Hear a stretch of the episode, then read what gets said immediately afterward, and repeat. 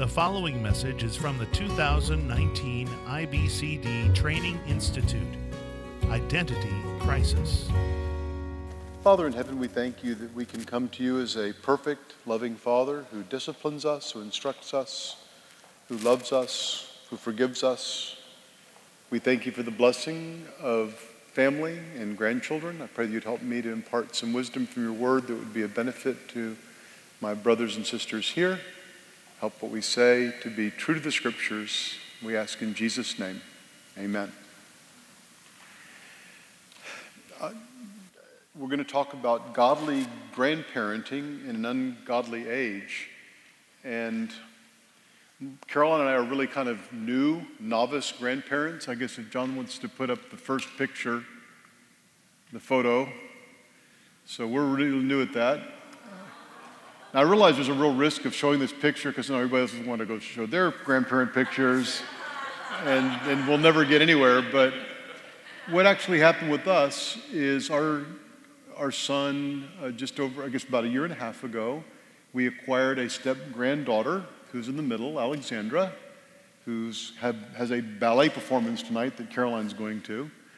And uh, then last summer in July, uh, Graham was born there. I'm holding him. And then Baltimore is another granddaughter whom Caroline is holding. So uh, we're new at this. And I even wondered, well, why am I talking about this? And here's how it got started. You can take the photo off now. Uh, they'll be looking at that and not at me because they're cuter than I am. But I was actually contacted about speaking at a conference in Texas earlier this year, and they needed somebody to talk about grandparenting. And I'm thinking, well, I don't know a lot about that. We got nobody else, they said. So I said, okay, I'll try. And one thing I discovered, and it's kind of like actually some of the books I've written, is that there really weren't many books from a biblical counseling point of view that had a lot to say about grandparenting. It's kind of a lightly covered subject. I actually learned through my experience of somebody who was working on something. I look forward to seeing when it comes out.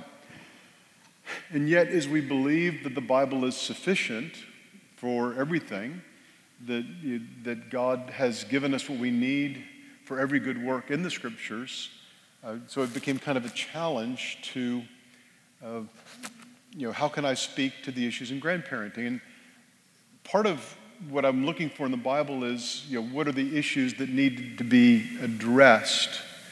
And I've actually had two experiences that have shaped me a bit. One is that the, probably the best experience I had growing up was with my maternal grandfather. And he was actually, in many ways, more to me than my dad was. Um, my dad was not a believer. I'm very thankful for many things about my dad, who passed away several years ago. But my grandfather, I think part of the deal was he had two daughters and he was longing for a son. And so when I was born, I was the first male offspring. And I was growing up in Northern Virginia. My dad was working in D.C., and my grandfather was working there, and he wanted to turn me into a true Texan. And so, I mean, when I could barely hold a gun, I was shooting, and uh, he, you know, hunting and fishing. And uh, then, as actually, we all moved to Texas uh, when I was in elementary school, and he takes me out to, you know, sitting hours and hours in a deer blind looking for some nice buck for me to shoot. And I think he was far more excited about my doing that than I was. Actually, I haven't killed a deer since he died. Um, but he wanted to talk. And actually, that's maybe why he didn't see many deer. We would just talk and talk and talk. And I felt like anytime I wanted to talk to somebody, he had unlimited time for me. Up until the week that he passed away, over, I guess, 25 years ago now, we would talk every weekend on the phone. And full of wisdom, and he was just so interested in me all the time. He was also a model to me in terms of marriage. And even now, as I saw how he and my grandmother related to each other, it really became in many ways a model for Caroline and me. I remember I tell the story in other contexts where when I was a kid, I would uh, eat dinner with them, and my grandfather would be working all day long in DC for the Department of Agriculture. He would come home through traffic We'd eat dinner. I'd been hanging out with my grandmother all day. And then after dinner, he gets up and does the dishes. And I'm thinking, she's been kind of sitting around talking to me, playing bridge. He's been working all day. Why is he doing the dishes? And but he just was a model of servanthood and, and of respect and just treated her so well. And so when I got serious about Caroline in college, I wanted to take Caroline down to South Texas where they were living and have her meet them and them meet her and whatever is good in our marriage. So many of it really was patterned after theirs, although I have to, for honesty's sake, say that doesn't include the dishes part. Uh, you can ask Caroline about that. Um, it was such a blessing. Uh, there's been another thing that's happened to me more recently is that I'm, I'm surrounded by millennials.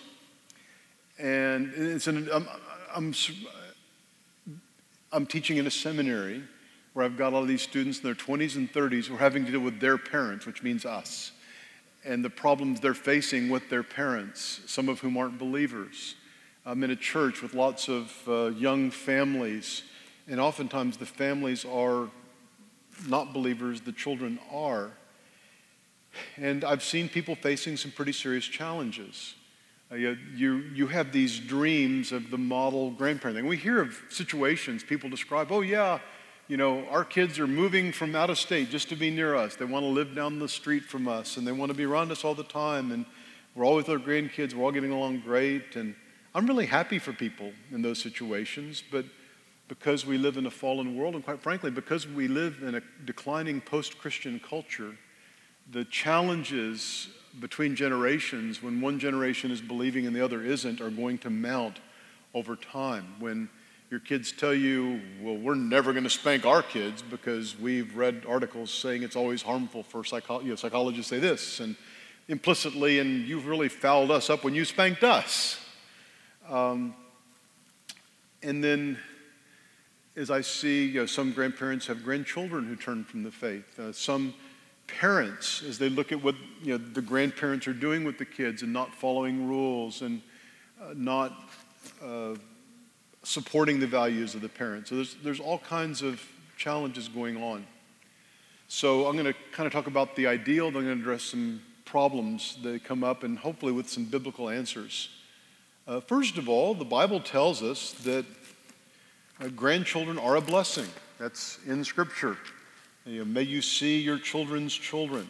Grandchildren are the glory of old men uh, in our little church when it's been my turn to preach. I've been going through the book of Ruth. And the book of Ruth ends with Naomi, finally a grandmother, holding her grandbaby Obed, through whom deliverance comes for the family, for the nation, and for the world in God's amazing plan. And so it's a very, very happy ending for a grandmother. That was not mine. There's going to be some challenges editing this, I think um, that uh, you know, somebody said when they started having grandkids, if I knew grandchildren were this much fun, I would have had them first. And even for Caroline and me, we've never been the baby snatchers at church, you know, the people who walk up, the people with babies, oh, let me hold your baby. But boy, there's just something entirely different in life when you're holding your own grandbaby. Uh, it's amazing. And we as grandparents have great potential to be a blessing to our grandchildren. Deuteronomy 4 9 says, Do not forget the things you have seen, but make them known to your sons and to your grandsons. Psalm 78 says, Even to a generation yet unborn.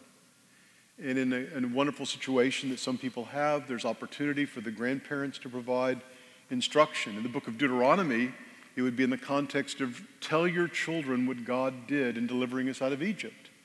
Uh, in Deuteronomy 6, of course, those redemptive acts that parents and I would say grandparents are to tell their children about or their grandchildren about ultimately are pointing to the redemption we have in Christ. One generation shall praise your works to another and shall declare your mighty works, the psalmist says. And, and so some of us have the privilege of, of reading the Bible to our grandchildren, of telling them Bible stories, and I would say do so in a, a Christ centered way, pointing to the gospel you read of uh, in 2 Timothy 1:5, where Paul writes to Timothy, I am mindful of the sincere faith within you, which first dwelt in your grandmother Lois and your mother Eunice, and I am sure that it is in you as well. And so there's a lovely multi generational continuity of faith. I think there's a great opportunity to share our testimony, to share our life story, especially couching in the context of here is how God saved me when I was your age, and I was converted when I was about 14 or 15. I hope to tell grandchildren about that and as they approach that age. Uh, here's what God has done in guiding our lives.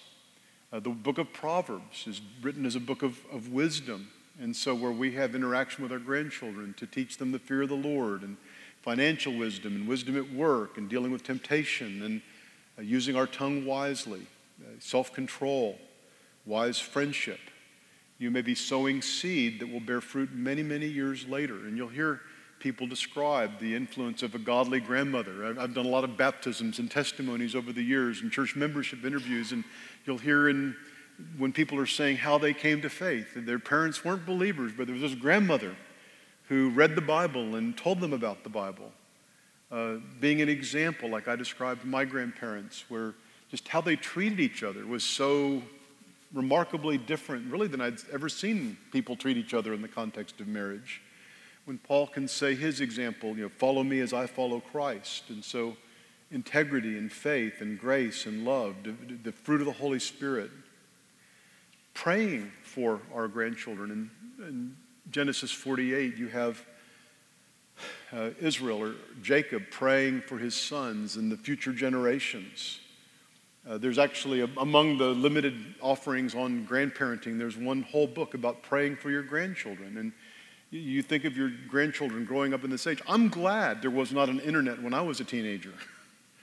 you know, that they're in a world that is much more difficult and to be on our knees for them. If you have this kind of relationship with their parents, with your children, you know, how can we pray for your family? How can we pray for your children? And to be faithful in that. Pray for their conversion, pray for their freedom from worldliness, pray for their vocation, for their spouse. You may have more time, or you may be more faithful than their own parents are. As they get older, say, How can I pray for you? Uh, one author described how asking such questions of a grandchild can offer a wonderful opportunity for great conversation. And then just communication.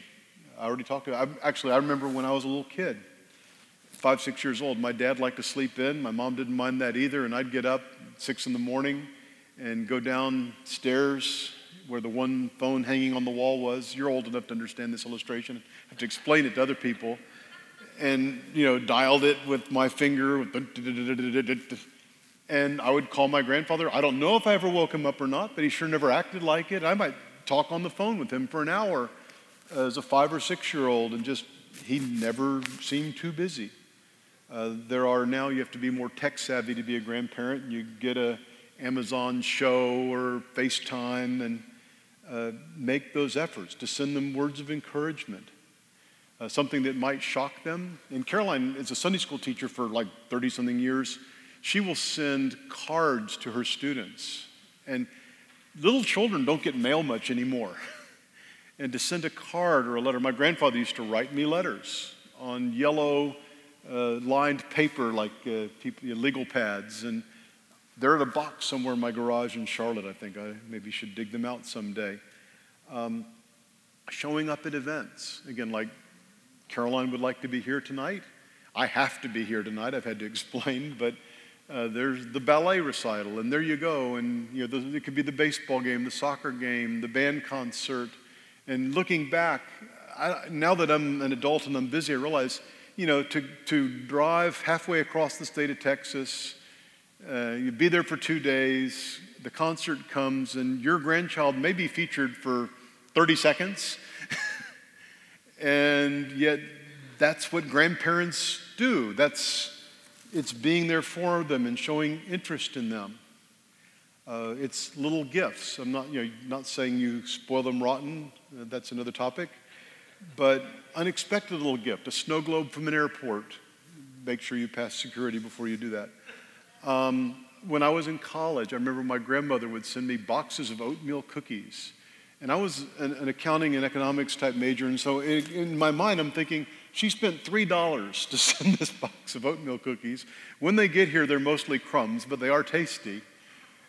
I could have, for a dollar, gone in 1977 and bought a lot more oatmeal cookies, but I wouldn't have remembered that. I do remember what I got. Just ways of expressing love and care, affection, hugs, uh, demonstrating the unconditional love that God has for you. Your, your grandchild may not be able to bring home the bumper sticker saying, My child was the most outstanding citizen and student at Podunk Elementary School, you know, that you can proudly stick that on the back of your car.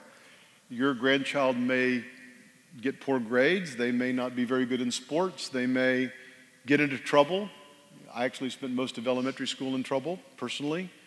As they get older, they may get involved in more serious adult sized sins of immorality or substance abuse. You don't want to enable those, them in that situation, but there may be times when the parents are at the end of their rope and you can step in and help.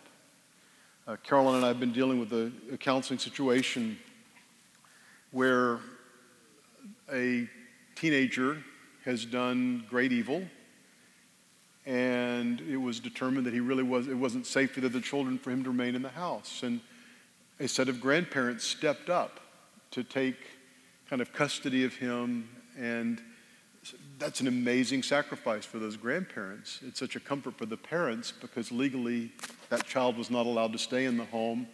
And the next place would have been juvenile hall for an extended period of time. And, uh, you know, the, the parents would say, oh, but their theology isn't that great. And their church has a woman pastor sometimes. I'm for good theology and I'm for male pastors. But if you've got some grandparents willing to come in and rescue in that situation, be quiet and thank God.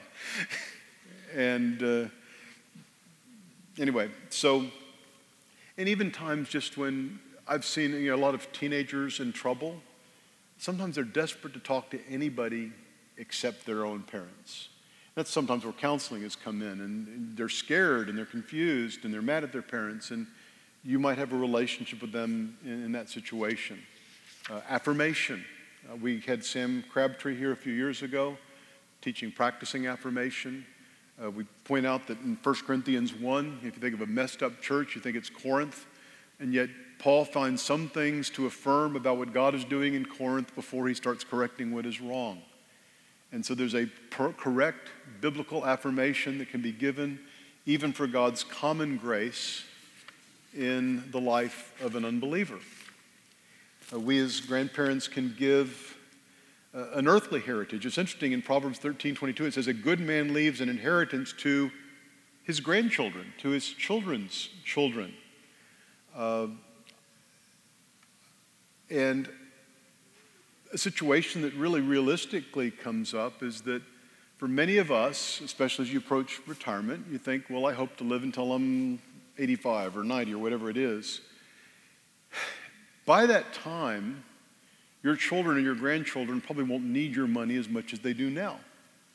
And there can be situations in which not enabling foolishness, if someone will not work, neither shall he eat, but there are situations where giving money to help a down payment for the family, or paying tuition for a Christian school, or paying for supplies for homeschooling and, and paying for books, and you know, helping them in a very challenging time in life if God has given you the means to do so.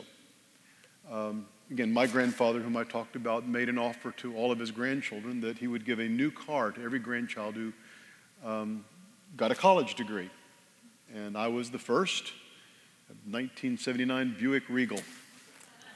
Bad decision on the car, but uh, um, I have a, my father-in-law pays for every one of his grandchildren to go to a Christian camp during the summer uh, making memories. And this doesn't, the story at first won't exactly relate, but Caroline graduated with her master's degree in counseling a year ago. And because I'm faculty, I did not have to pay much tuition, for which I'm very, very glad. And so she got a whatever twenty or thirty thousand dollar degree for five percent of that. And so her graduation gift from me was an annual pass to Disney World. And we, I got one for myself as well, so she wouldn't have to go alone. And as we went, we've been a couple times on her annual pass. It expires in October. But what I noticed when I was there this time is that most of the family, do you know how much it costs to get into Disney World? Do you know how much it costs to stay there? Who can afford that? So, what I noticed there is a huge percentage of the people there is you've got grandma and grandpa, and sometimes two families with you know, mom, dad, and children and grandma and grandpa are basically just watching their money go. They've enabled this occasion, and so they love their children so much to do something nice for the family that mom and dad at this stage of life couldn't have afforded. But I realized they're not going on any rides. They're just kind of watching the kids that are afraid to go on the ride while mom and dad go on with the other kids. But that's love. That's caring. And it also can, you know, you can enable, my parents would enable occasions where, okay, we're all going to go to Colorado and be in a house together and, and actually interact, which doesn't happen as well at Disney World. Um, grandparents can also help their adult children. In Proverbs 4, it says, Hear, O sons, the instruction of a father. Give attention that you may gain understanding, for I give you sound teaching. Do not abandon my instruction. When I was a son to my father, tender and the only son in the sight of my mother, then he taught me and said to me, Let your heart hold fast to these words, keep my commandments and live. Uh, actually, somebody, uh, before I gave this talk, when I said I felt a little awkward giving a grandparenting talk when I've only been a grandparent just over like a year and a half. He said, Well, that means you still know everything. uh, similarly, you know, when our kids have kids, sometimes they suddenly realize they're not as smart as they thought they were. And they're coming back for advice. Well, what do you do? And I've even seen our, our daughters in law contacting Caroline in different settings and different situations with their children. And so you can be a source of wisdom, like the Bible is describing, multi generational wisdom. Now, I would give you also a piece of advice about this is wait to be asked. Uh, that uh, it should be, and, and if they're wise, they will seek your wisdom. So you offer them counsel. And, but they realize this is harder than we thought. You, I remember when I had little kids, and actually our first baby was born in the U.S., and then we had to leave like 10 days later to go back where I was working in Saudi Arabia. And I felt very weird not having my mom and her mom around to help us, you know, for the next five or six years. Um, another thing I think can be really helpful, it's an opportunity with your own children to admit your own failings as a parent. And you look back and to be humble and say, here's where I see that we were more strict than we needed to be. We were legalistic. We sometimes were so focused on getting everything done, we didn't have enough fun. And here's how we, we, we were things we did, and we're still not sure whether we did the right thing or the wrong thing. And it, it's, it's humbling to us, uh, perhaps asking for forgiveness for particular things. Uh, I think you can help them just by having that positive relationship and influence with your grandchildren. Uh, there can even be times, and it has to be done very carefully, but where the grandchildren are straying or there's a broken relationship between the grandchildren and their parents. And with kind of understanding of all people involved, you can be a peacemaker and, and work towards reconciliation. Uh, another obvious category for helping the, the parents is childcare. Uh, Caroline and I every year would go off for a few days, typically at our anniversary. And uh, we also would take mission trips that would sometimes last a couple of weeks. And I remember my mom flying out and uh, watching our kids for a big chunk of that time so we could do those things with kids who still needed care. Um, now we're having payback for some of that on the way. Um, tutoring help. Uh, sometimes it could be even help in crisis. Uh, all kinds of things can happen in that setting, even you know, lost their job, no place to live. A lot of tough decisions go along with that. Help with a special needs grandchild. And I've seen where a grandmom comes in and she is kind of taken over the education of one of the grandchildren because it's more than the, than the mother can handle right now. Uh, the Bible teaches that grandparents should be honored and respected. Uh, Leviticus 19:32 you shall rise up before the gray headed and honor the aged, and you shall revere your God. I am the Lord. Actually, before I came out here, I looked at myself in the mirror in the men's room out there, and I'm thinking, that guy's pretty old. You know, I remember we used to come to these things. He had a full head of hair, it was darker, and look what happened to me. But I guess there, there's benefits too. Um, but then, as I've described that, not everyone has these ideal multi generational, we all get along, live in the same neighborhood, and, and everything's great. In Genesis 4, you have in the very first family with uh, Cain and Abel, you have uh, Esau uh, marrying against his parents' wishes and troubles with his wives. Uh, Luke 12, you have Jesus' warning in verse 51 Do you suppose that I came to bring peace on earth? And I tell you no, but rather division. From now on, five members in one household will be divided three against two, two against three. They will be divided father against son, and son against father, and mother against daughter, and daughter against mother, and mother in law against daughter in law, and daughter in law against mother in law. And this is where hanging out with my millennial students and friends at church has been interesting because there's estrangement coming from all different directions. And there, there are situations where you have unbelieving parents who, or grandparents, I should say, who somehow took offense at something and now won't talk to the, uh, their own kids and grandkids, and they've cut themselves off, and just they're pursuing peace. There's nothing they can do. Um, there are other cases where, with my millennial friends, where they're, they let their parents watch the kids and they're thankful for the help, but then they've eaten what they're not supposed to eat. They stayed up late. They watched stuff on TV they weren't supposed to watch. It's like don't you respect my rules? Uh, the verse I had is Fathers, do not exasperate your children for this, so they will not lose heart. And I normally think of that like not exasperating your five year old, but I've seen some 65 year olds exasperate their 35 year olds. Um, so, among the negatives, uh, you know, in the Bible, there are ungodly grandparents who are a bad influence. You have, uh, I had an example in Kings 1 Kings 17 41.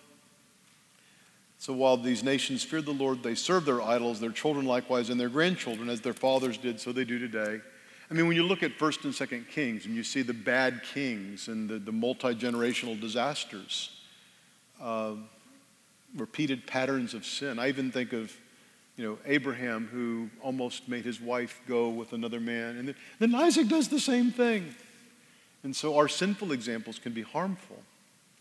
Uh, the area where there's the most tension is you must respect the right of your children, who are the parents, to run their families according to their own beliefs and conscience unless you disagree. Genesis 2:24 For this cause a man will leave his father and mother will be joined to his wife and the two will become one flesh. And again, we've this has been a little bit of a new thing for us, but we've run into some pretty big problems.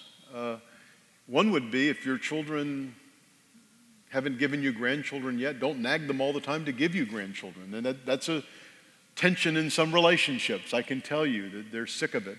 You know, even if get, you need to get married and give me grandkids, or you, you're married, why aren't you having kids yet? Well, they know, by the way, they already know this is what you think, right?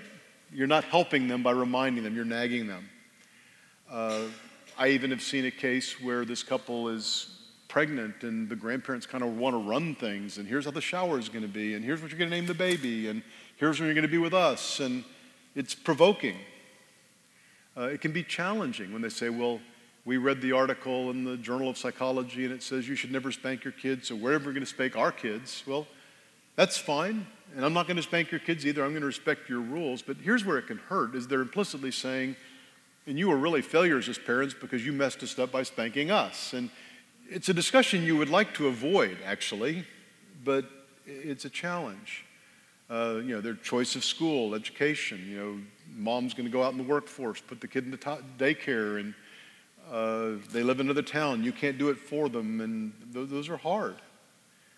Um, but you are not in control. And I've seen some grandparents get into a lot of trouble because they want control.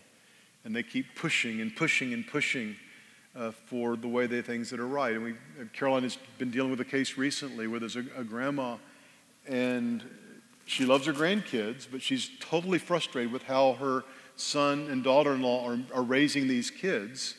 And this, you know, the scripture says, well, there, where there are many words, transgression is unavoidable. And this woman cannot keep her thoughts to herself. And I think her facial expressions would reveal her heart if she wasn't talking. But she, she's probably right about what her son and daughter in law are doing wrong, but her repeated expression of her disagreements are not having any positive influence whatsoever in changing these parents. If you, if you don't have a relationship of trust with them, then they're going to be, you're not going to make things better by uh, nagging. And I think it's really important. We've done this like one of our sons actually did. He sent me a link where studies have shown spanking is always harmful for kids. Well, I've got Proverbs. Study has shown God's word says foolishness is bound up in the heart of a child, and the rod of discipline will remove it far from him. I get it that probably researchers don't often see parents who discipline their children in love, under control, not angry, the way the Bible teaches. So I understand why they think it's all abusive.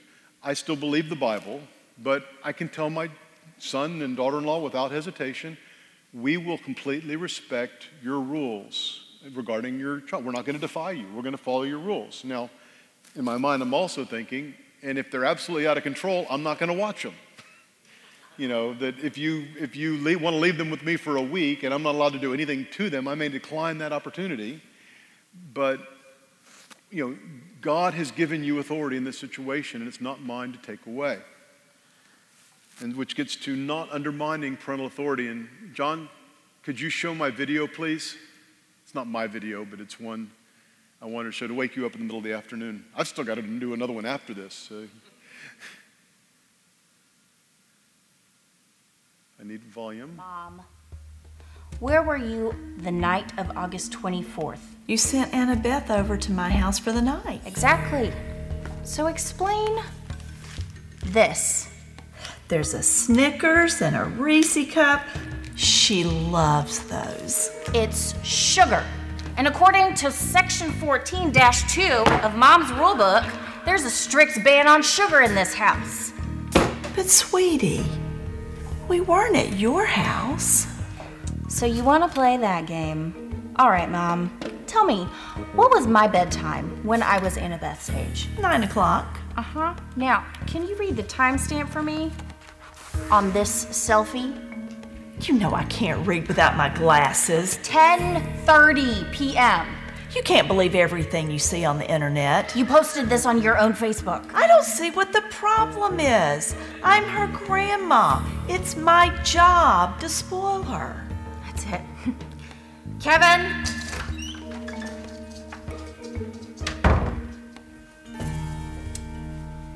Okay, Grandma, we can do this the easy way or the hard way. I brought you some chocolate chip cookies. They're on the counter.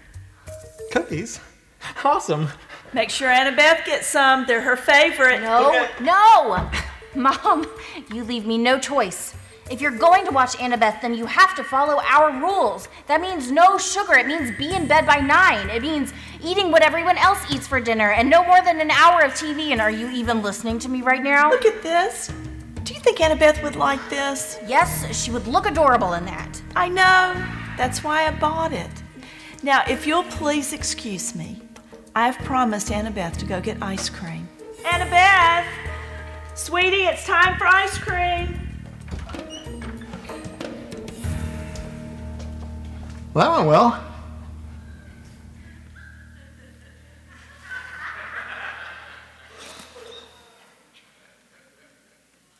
So, um, that's humorous. It has some, it's funny because it's real. But I've been dealing with some, well, the millennial couples who are actually more frustrated than the lady in the video. So we have to be very careful. Don't undermine parental authority would include not criticizing the parents to the children, to uh, you know, the, the, the, parents may have some weird diet thing where they're only going to eat things that are brown, or they're only going to eat things that, you know, aren't animals, or never been near an animal, or whatever. Uh, if you disagree, keep it to yourself. Uh, the gift thing. When in doubt, check with the parents and don't give gifts that may be contrary to their standards. And I actually have a story to tell on myself. In about 1987, when I would have had kids that were like five and three and on the way, my mother braved long lines and crowds at Toys R Us to get one of the early Nintendo systems before anybody ever heard of Nintendo. It was, you know, it was the Christmas gift that nobody could find in the store. She snagged one. I told her my kids could not have it. That was really mean and unwise of me.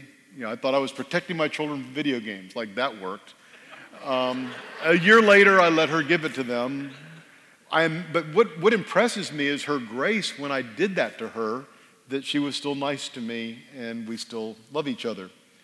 Um, discipline, uh, I think that you have to, again, for spanking, if your children have standards and they want you to follow those standards and you're comfortable with spanking, that can work out. Actually, my grandfather, of whom I spoke so highly earlier, he gave me one spanking. I remember it well. I never needed another one from him. It made an impression on me. I didn't think he would ever do it. I deserved it. Um, attention we have is we have children, our children are not believers, and they don't want us proselytizing their children. And so we really have to make sure, in terms of you know, giving Bible storybooks and telling Bible stories and praying at meals, we're trying to respect their standard in their home with their children, even though we yearn uh, to bring the Lord's truth to them. There, there's actually kind of an irony that with our granddaughter, who's now eight, uh, they're living in our old house in Escondido in a neighborhood where the public school isn't good, so they've actually put our granddaughter into a Christian school, even though that's not what they believe. and she's getting Bible stories and prayer and everything every day, and we just smile and keep our mouths shut. Um, other things are more serious. Like I said, the very thing, the things were on the video where there are food restrictions, or even just in terms of we don't let our kids watch PG or PG 13, and then the grandparents go beyond that, and children are coming home with new words, and you know, taking the two year old in the front seat without a car seat and a drive or something. So there's a risk. I mean, even for us, like, what could be better than to read Bible stories to your grandchildren? Well, if we defy our children and do that, we could lose access to our grandchildren.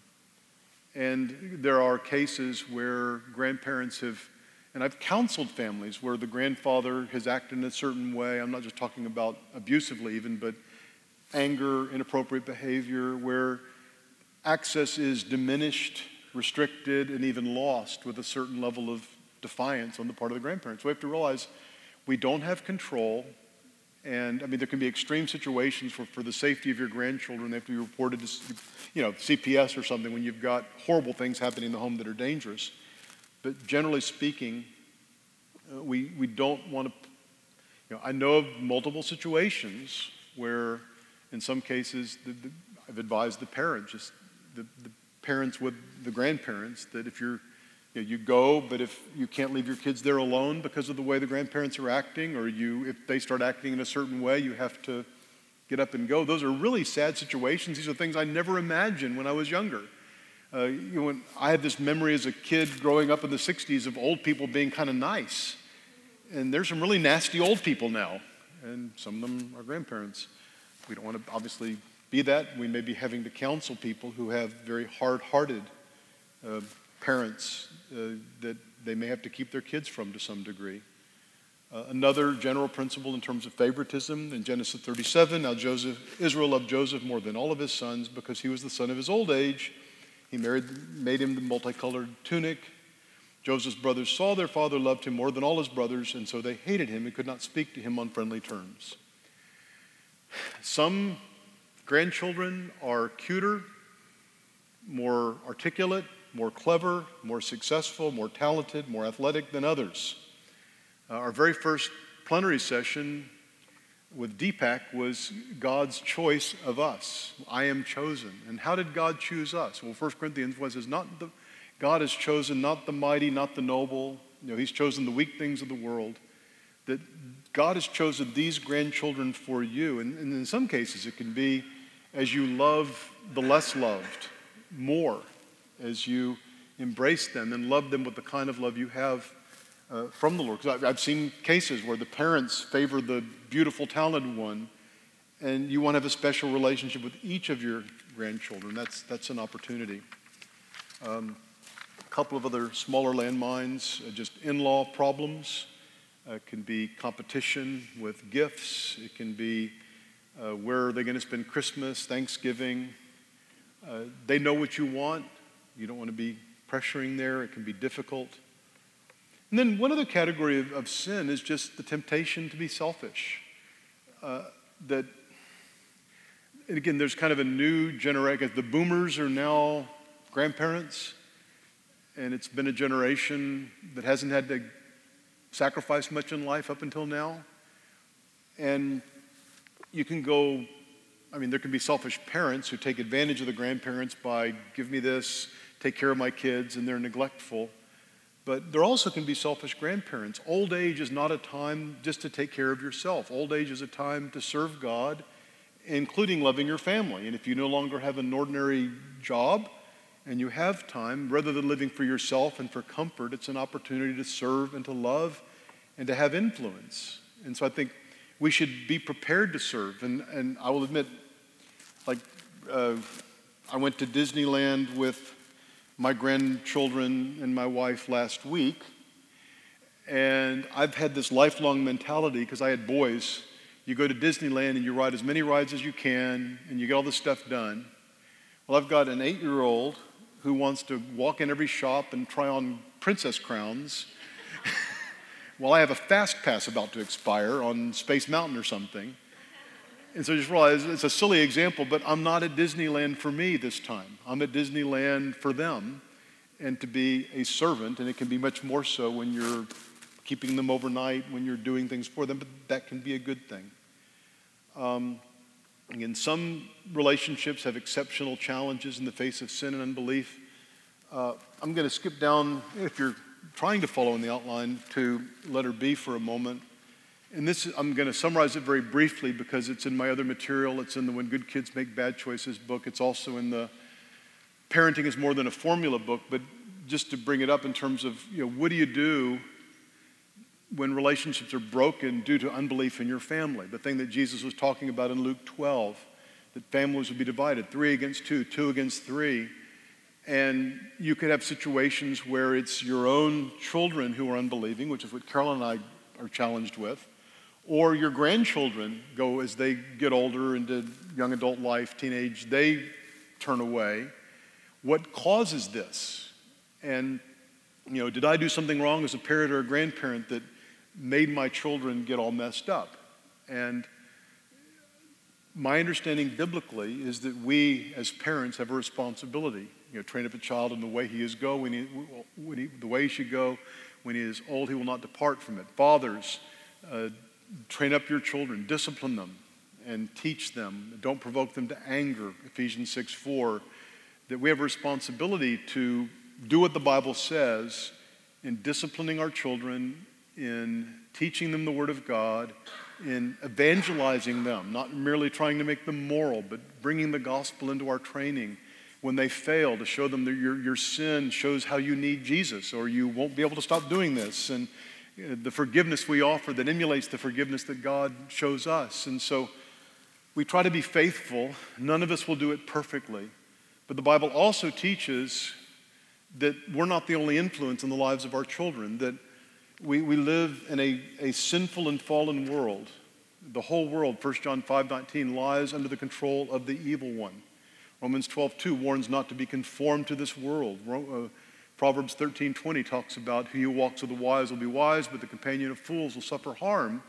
Uh, the passage in my mind that really, actually, the whole book of Proverbs is culminates in chapter 9, is setting before a young person a choice in life. And in chapter 9, in the first six verses, wisdom has a banquet.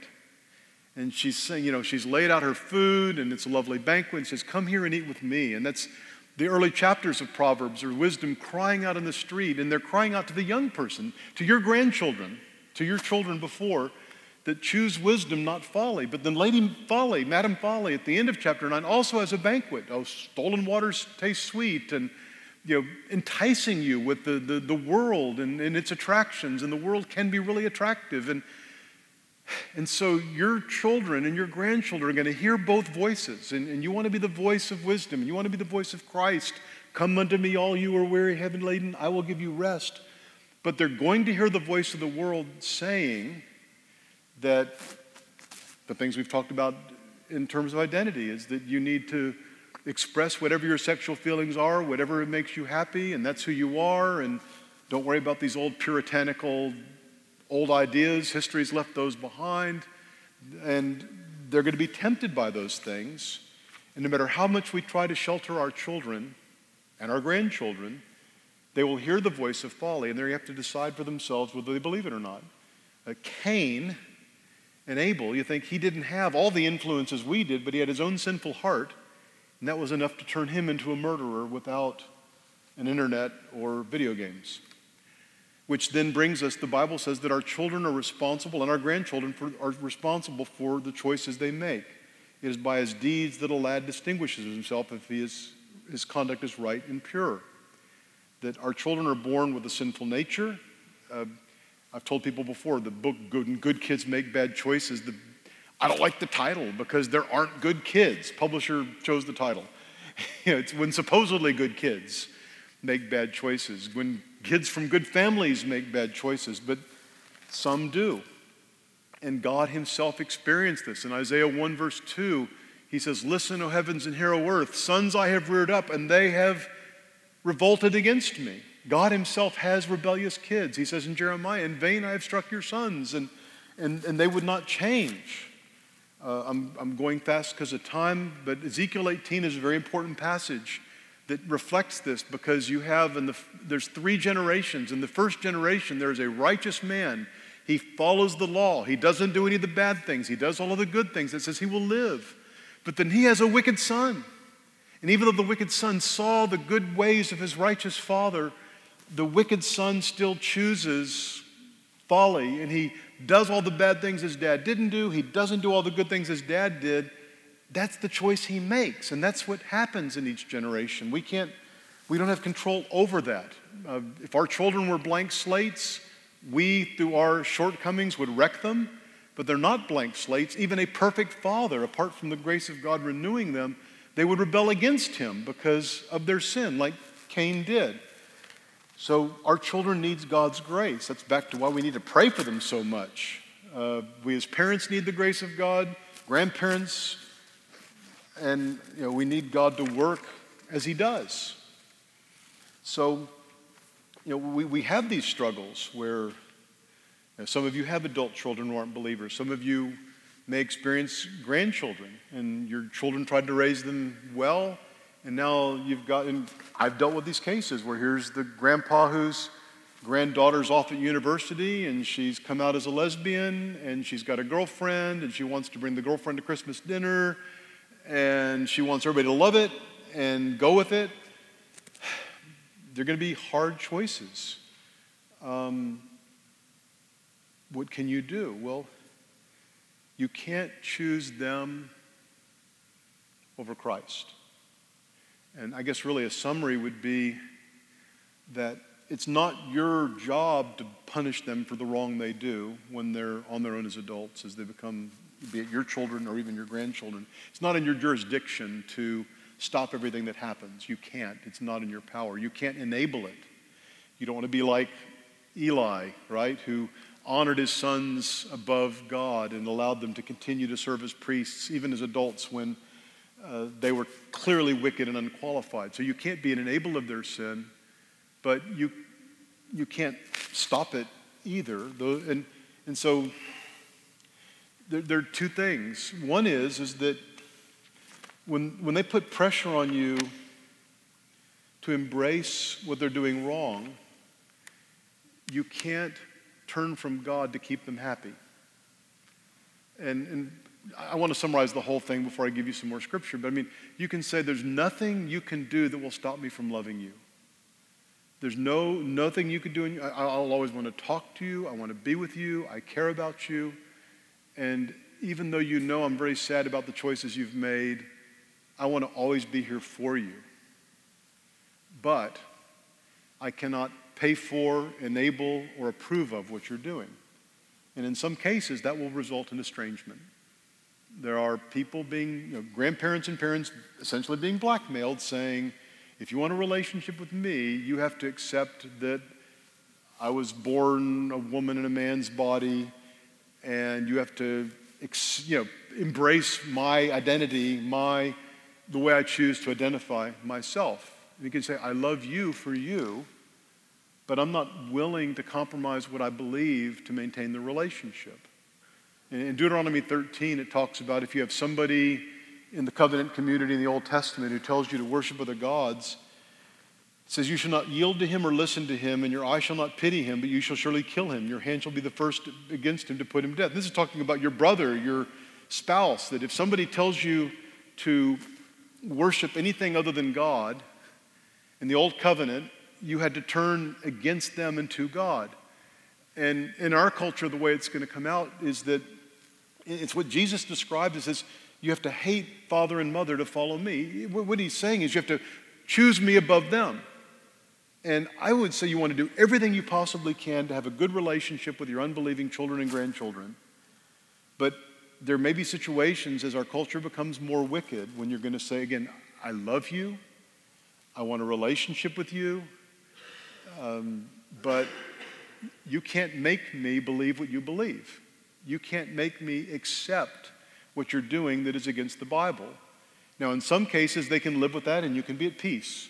Be thankful for that. That's kind of the, the life Caroline and I are living with our kids and the choices they've made. They can at least accept, they're tolerant enough that they accept us not embracing everything they embrace. But there are some people that the intolerance and the judgmental attitude of, of people who are promoting their view of identity, including sexual identity, that they will not accept you unless you convert to their view. And you can't do that. You can love them, you can pray for them, you can care for them. You can have a relationship with them, you can go out of your way to care for them, but sometimes it won't be enough. Now, there is one hopeful thing in uh, Deuteronomy, I'm sorry, in Ezekiel 18. As I mentioned earlier, you had the first generation where there's a righteous son. The second generation sees the life of the righteous, the righteous man. His son sees his righteousness and rebels against it. Uh, this part is worth reading in Ezekiel 18. Then you get to the third generation in verse 14. Now, behold, he, that is the wicked man, the wicked son of the righteous man, he has a son who has observed all his father's sins which he committed, and observing does not do likewise. And so you have the wicked son and his child, your grandchild, rebels against the father by turning to the Lord and obeying his ways. And I don't know if it's because he saw his grandfather's ways and he chose that. I'm sure he'd heard of it. I mean, it's, it's a theoretical situation, but uh, there, there's hope. And I mean, we, we kind of laugh at ourselves that our grandchildren are all going to become conservative evangelicals and drive their own parents crazy. Uh, and we'll just try to keep our mouths shut if that happens. Uh, but God may use you uh, for that influence for good, and God can save them. And He may have put you in their life to bring the word to them.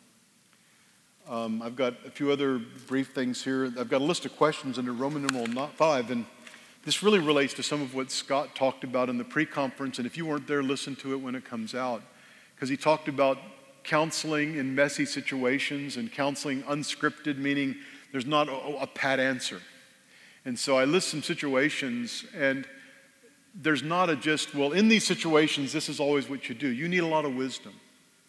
And, and I would need to know a lot of details about a situation where I'd say, this is definitely what you do. What do you do if the parents aren't believers? Uh, you know, can I take my grandkids to church or VBS? Can I read Bible stories to them? And you have to be very sensitive to what the parents think and how they feel about it, and you know how far you can go. Uh, it takes wisdom to navigate that.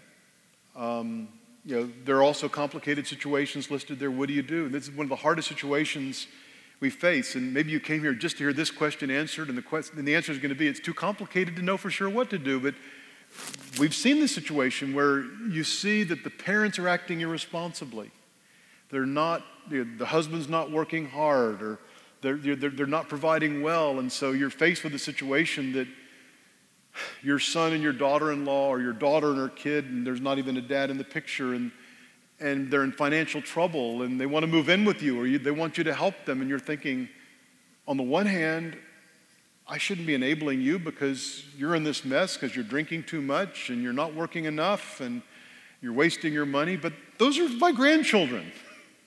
What can I do? And uh, you need more wisdom than I can give you in the last three minutes I've got.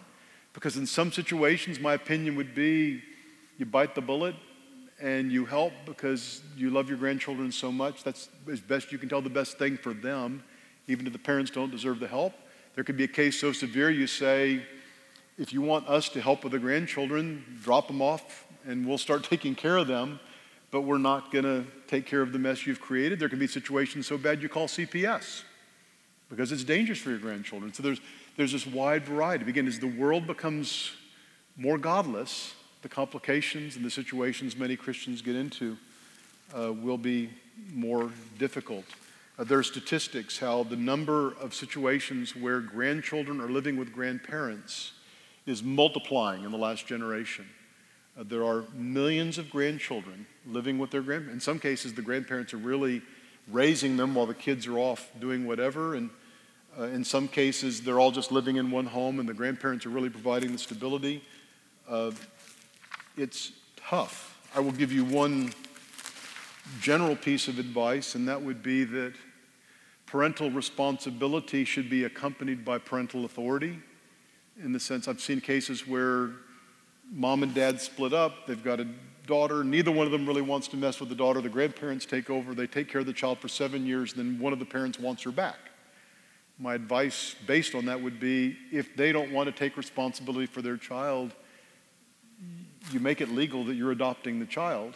It's not that you don't want the parents in the law, but the parents don't want to be parents, then rather than, okay, now I want her back again, even though I've totally ignored the child for seven years. Um, so, uh, as we get older, like I said, I turned, Carol and I hit, hit our 60s last year, a great shock to us. Old age can be a blessing. One of those blessings uh, is the blessing of of grandparents. I like how Paul talks in 2 Timothy that he wants to finish well. You know, I've finished the race, completed the course. Um, old age is not a time for laziness and selfishness. Uh, I love Psalm 90. Teach us to number our days, establish the work of our hands. Is that we want to be fruitful for God as long as we can. As we get older, maybe a little bit less fruitful, but part of the fruitfulness will be in helping our children, helping our grandchildren to the extent God gives us ability and opportunity, and to be a blessing. And then in Isaiah uh, 46, verse 4, even to your old age I will be the same, even to your graying years I will bear you. I have done it, I will carry you, I will bear you, and I will deliver you. And then also, just in terms of our family in Christ, is that Again, some have beautiful situations in their families. I'm very thankful for you. Some of us are somewhere in the middle. Some are struggling terribly. And I thank, I'm thankful it's in, in Luke 18 where Peter has said, Well, many of us have left everything to follow you. And Jesus talks about how, yeah, some have left families and fields and all these, but you will gain much more. Is that in Christ we have a family which is forever, is secure, in which there is hope. We, we, we yearn for our earthly families to share in that with us. But no matter what happens with our earthly families, we will never be alone. Uh, let me pray. Father in heaven, I thank you that your word speaks with authority, power, and clarity to many situations in life. And we pray, Lord, that as we navigate this stage of life for some of us with grandchildren, that you would give us wisdom to be a help to the parents, to be an influence for the grandchildren to be quiet when we should be quiet, to speak up when we should speak up. Give us opportunities to bring your gospel to our grandchildren. And we pray, Lord, that you would save our children and our grandchildren, and that we could unite in, in praising and worshiping you. We pray this in Jesus' name. Amen. Copyright 2019 IBCD. All rights reserved. More free resources are available at ibcd.org.